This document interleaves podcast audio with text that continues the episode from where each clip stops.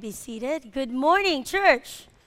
Good morning, and it's nice to see each and every one of you. And I trust that you had a wonderful Thanksgiving with your families. I can imagine all the food and the, the laughter and the stories, and of course, all the turkey that you can eat, right? Certainly, we had for, for us here, the Lums, we actually ate turkeys four days in a row. How many of you were in that boat with us? Yes, yes, yes. And let's wait till Christmas. How about that? Maybe not maybe not. But it is so good to see each and every one of you this morning on our first Sunday of Advent. But I do, before we get started, I do want to uh, thank and do a shout out to, let me see, uh, Steve, uh, Nick, and Danny, John Harris, and the rest of the team who actually put this whole uh, backdrop for us for our Christmas season. Yes, thank you. It is, we are in the town of Bethlehem.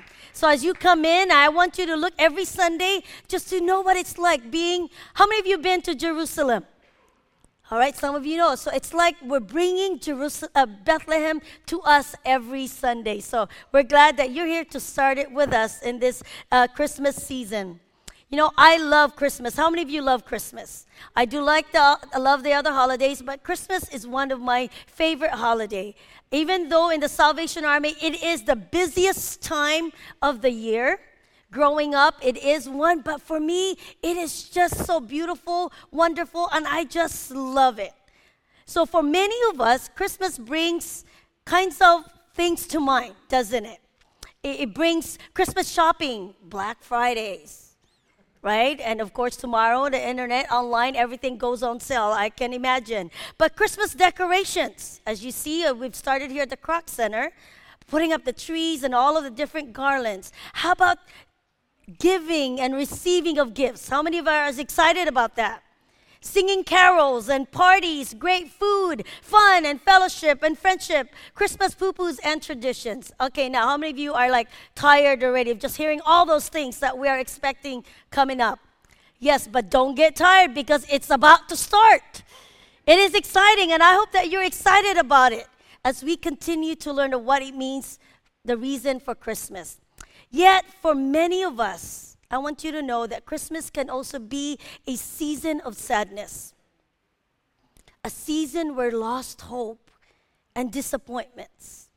However, we have been reminded this morning as we lit the candle of hope that there is hope, church. That there is hope. There is hope. Let's pray. Father God, this morning we are in awe of who you are. You are ready in our presence. And certainly we are reminded that there is hope in this hopeless world. And so, Father, right now, as we just as we continue in our worship, as we continue into looking into your word this morning, I pray that you will open not just our minds and our eyes, but our heart to what you have to share with us this morning. Bless us, Lord, with your word. In Jesus' name I pray. Amen. Church, for the next several Sundays of Advent, our Christmas sermon series is titled Because of Bethlehem. Love is born and hope is here. Because of Bethlehem. Now, where is Bethlehem? Many of you know, probably know that there are many places in the United States that are called Bethlehem. Wouldn't you be an amazing, where do you live? Bethlehem. But the Bethlehem that we're talking about this morning, it is a Bethlehem that is located in a small town in the southern end of Jerusalem. It's just about eight miles from certainly the city of Jerusalem. And so it was about two years ago, Major Phil and I had an opportunity and a privilege to visit Bethlehem. And right now, as, as I'm even speaking and talking to you about it, I'm getting goosebumps or chicken skin because what that trip was for us. So I want to share a few things with you. On the screen, of course, the sign, and you're in a bus, you have to look at where Bethlehem is. So I took a sign, it's a little crooked. Um, and also, we went directly to a, a Nissan restaurant, not the, not, the, not the auto Nissan kind of thing. That wasn't at all. It was a restaurant by the gentleman who was going to take us on a tour. They fed us first, certainly. And then as we went on, it was Bethlehem, and they would sell a lot of things as well, products. They took us to the shepherd's field That was, I remember taking that picture overlooking the shepherd's field. This is where the shepherds were on that more than 2,000 years ago when the angels showed up and told them the good news the shepherd's field. The next one is in that restaurant oh, it all the, the wall is surrounded with beautiful picture of the whole nativity. And this was one of them. And i it was just as you're eating you get to enjoy and think of what it was like then when jesus was born. And certainly one of the trip was in bethlehem. If you've been there where you get to stand in a long line like disneyland and you get to for a quick second you get to touch it so quickly it's where it's presumably where jesus was born in bethlehem. Right that, at that spot that's what they would say. So that's what our trip to bethlehem was. And to me since then church the story of christmas has so much more meaning so much more meaning and we can find that meaning of christmas in the word of god as we continue to hear and learn more about it. So if you have your Bibles with you, turn to Matthew chapter 1, starting with verse 18. And it says, This is how the birth of Jesus the Messiah came about. His mother Mary was pledged to be married to Joseph. But before they came together, she was found to be pregnant through the Holy Spirit because Joseph, her husband, was faithful to the law and yet did not want to expose her to public disgrace he had in mind to divorce her quietly. But after he had considered this, an angel of the Lord appeared to him in a dream and said, Joseph, son of David, do not be afraid to take Mary home as your wife, because what is conceived in her is from the Holy Spirit. She will give birth to a son, and you are to give him the name Jesus, because he will save his people from their sins. All this took place to fulfill what the Lord has said through the prophet. The virgin will conceive and give birth to a son, and they will call him Emmanuel, which means God with us. And when Joseph woke up, he did what the angel of the Lord had commanded him and took Mary home as his wife. But he did not consummate their marriage until she gave birth to a son, and he gave him the name Jesus. Mary faced the social stigma of having an unwed pregnancy. And in that culture, such a predicament had serious consequences. She had to trust and believe that God was truly involved in this plan. And Mary had to face her fiance with this almost unbelievable story of a miracle pregnancy. Joseph, I'm pregnant. But I didn't, it didn't happen with a human partner. Can you believe me? This was complex. This was chaotic. But then Mary, at full term pregnancy, had to travel by a donkey on foot from Nazareth to Bethlehem, another town, which was about, listen, 90 miles. Now, mothers, Full term. I'm saying the words that you know what I'm talking about. Full terms. Walking. Some of us don't even want to get up or walk at all. But you see, church, we can learn so much from the Christmas story this morning, where Mary and Joseph's trip to Bethlehem reminds us this morning of couple truths about the reason of Bethlehem. And now, these truths are not, are not new to us. They're very familiar. We've heard it, many, many times. But I believe this morning, church, that these truths that we're about to learn are for a reason. God brought you this morning so that He's going to show us what it means, what it means, and the reason of what Christmas is all about. You see, because of Bethlehem, God became one of us. And because of Bethlehem, Emmanuel, God with us. The first truth is this that because, because of Bethlehem, God became one of us. It says in verse 21 she will give birth to a son, and you are to give him the name Jesus because he will save his people from their sins. And Luke 2 7 says, And she gave birth to her firstborn, a son, she wrapped him in cloths and placed him in a manger because there was no guest room available for them. Mary's trip to Bethlehem teaches us that God became one of us through Jesus. He has a face. And at the very first Christmas, Mary gazed into the face of God. Imagine that night in the stable sheep and cattle and all. And Joseph, still completely in amazement of this entire journey.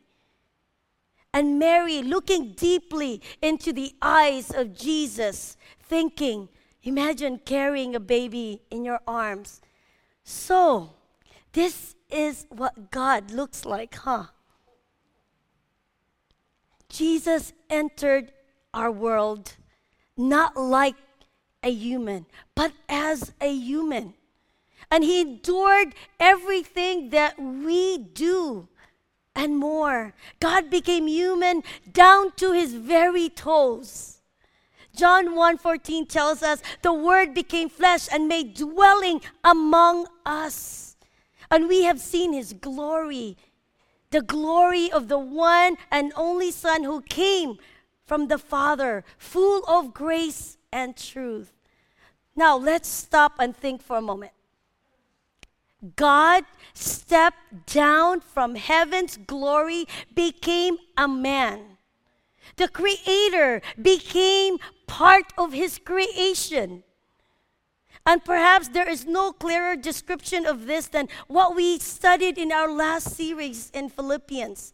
It tells us in verse chapter 2 verse 6 if you remember this, remember that sermon, who being in very nature God did not consider equality with God something to be used in his own advantage.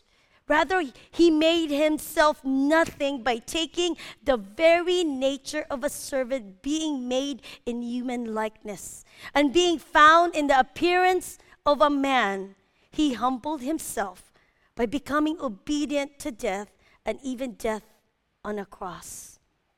Isn't that amazing? That's God's word. And Jesus willingly became a man, made himself nothing. Literally means he emptied himself. You see, Jesus understands what you feel and has faced what you face. He's been through weakness and testing, experienced it all, all but the sin. Because he is God himself still. Because of Bethlehem's miracle church, you and I can answer these ba- basic questions and so much more. Does God care if I'm sad? John 11 28 44, you read that. Look at the tear streaked face of Jesus as he stands near Lazarus' tomb. Does God know if I'm ignored or rejected? Read John 8 1 through 11 because there you will find in the compassionate of eyes of Christ that he stands to defend the adulterous woman. And church, three weeks ago, many of you wrote these cards, and if it does bring back memories to you, well, you know what, church? I kept them. The staff looked over them, prayed over them. I kept them because each, every day, I have been taking cards from this little container, reading it, and then praying over it. Do I know who the person is? No, I don't. I really don't. Do I know that this person is hurting? Yes, I do know. But one thing I do know that in all these cards that Jesus knows the burden of the broken heart and he could have come to us as a shining light or a voice in the clouds, but he came as a person. And if you ever wondered whether God truly understands you, how many of you we say that to us? I don't think God knows what I'm going through. He gets us. He gets you. He gets me. He became one of us. When I think about that, it changes everything for me. And I hope it changes for you as well. Because, see, God became human. We can see and know that God, in the person of Jesus, we can also rely on the fact that God knows us. Amen? He knows us. And the Christmas story tells us that because of Bethlehem, Mary came face to face with God and so can we this Christmas. So can we this Christmas. Because of Bethlehem, God became one of us. And secondly, this morning, because of Bethlehem, God is with us. Not only he became one of us, he is with us right now to know that God is with you, it is the greatest blessing there is, church. That that's the comfort that David knew in Psalm 23. And what does he say? He says, Even though I walk through the darkness valley, I will fear no evil. Because what? For you are with me. David knew he could face anything even death, because God is with him. And that is the blessing that we, each of us, can celebrate this Christmas time. That God the Son came to earth to be with us. And he tells us in Matthew 1 22, 23, all this took place, what to fulfill what the Lord said through the prophet Isaiah that the virgin will conceive and give birth to a son, and they will call him what? What is it? Emmanuel, which means God with us. He came to us that day in Bethlehem because He's still working with us. He still has a plan for you and for me. Jesus, Emmanuel, God with us. Because God desires to be with each and every one of us every day. He desires to be in your homes. He desires to be in your relationships.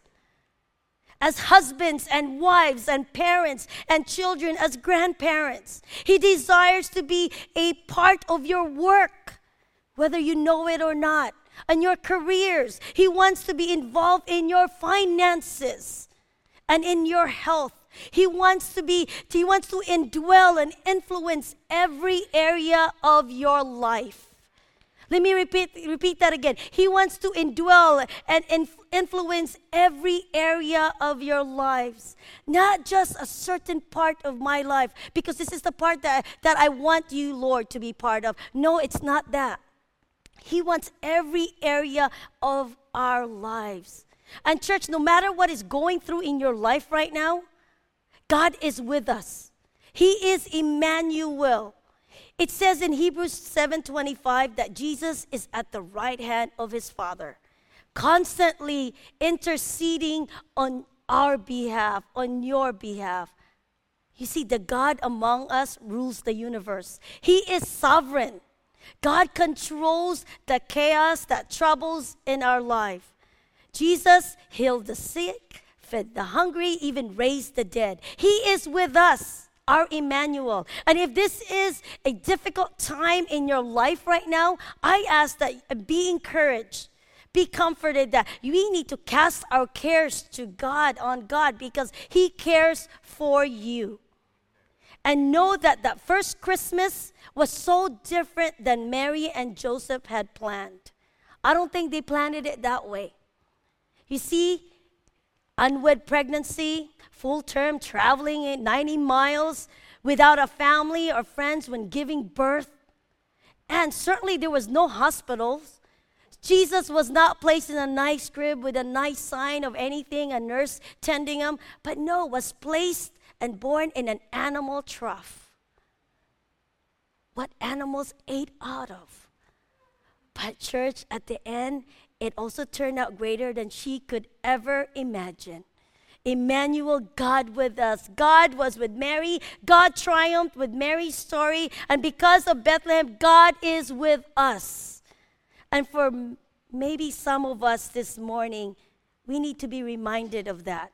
That in the middle of the sleepless nights, high stress, long work hours, we need to be reminded that it's Jesus that holds it all together. We live in an often dark, troubled, chaotic world, don't we? And look, just look at the social media, look at TV. And sometimes it is so hard to find hope in our circumstances. Emmanuel has come to bring order, hope, and peace during the chaos. There is power greater than any storm, church. Amen? Emmanuel. And I want you to say to yourself right now, God with us. Okay, with this many people in the room, we can blow this roof down. God with us. One more time. Now tell the person next to you, God is with you. Turn to the next person. That needs to be louder to the next person. Make sure they're not sleeping. They need to be awake. God with us. God is with you. God is with me. And, church, in times of stress and challenging situations, uncertainties, and the unknown, yeah, there's a lot of unknown things happening. I know in my life, I'm not sure because I'm, remember, I'm a warrior, but also I know I am a warrior. That in those times, I do find again and again hope, peace, from fear of tension by repeating these comforting words God is with me. God is with me. I am not alone. And his promises tells us that we will never be separated from his love. Amen. Never, never. See, God gave us this blessing of the Holy Spirit, and He is God with us. He is Jesus with us every second. We don't have to line up and wait our turn to get maybe two moments with God like children lining up to take a picture with Santa Claus or lining up to get an autograph from a celebrity. You see, when we are a follow, become a follower of Christ, listen, He comes into our life and He is with us and He is in us all the time. We don't have to hope that He might speak to us. Church, He will speak to you through His Word. And that's why we need to spend time reading it and allow the Holy Spirit to speak to us. You see, when God speaks, then it is our responsibility. When God speaks, church, it is our responsibility to listen. And not just listen, we need to obey. For some of us this Christmas, we may need to listen more. And I'm going to speak, we need to listen more. Okay, I'm not just speaking to this side to listen more, to listen more and not get distracted by the hustle and bustle of the Christmas season. You see, God gets you. God gets us. He knows uh, us and loves us. And this Christmas, my question is will you surrender your life to God who has a human face, who was born just like us? See, God has a face. It tells us again, the Word became flesh and lived among us. We see the glory of God in the face of Christ. Will you fix your eyes then on Jesus and discover that you are seeing God Himself? Is God with you? You may not sense Him, He is there with you, He's always at work. Is He in you? He can be. That is why Jesus came to earth. For to be God with us. But you've got to make sure that you have re- really received Him and that He is really God with you in your life. Church, I'm going to end my sermon this morning with a video. It is a video um, titled Be Born in You. It is a story of Mary from the, the Christmas story and uh, how Mary was chosen by God to have Jesus be born in Bethlehem. And it's because of Bethlehem that Jesus was born and to be with us. As God has chosen Mary, I know that God has chosen each and every one of you this Christmas to live a life that brings glory to Him. That brings glory to Him. Will you let Jesus be born in your life again? Maybe some of you have kind of drifted away from Christ.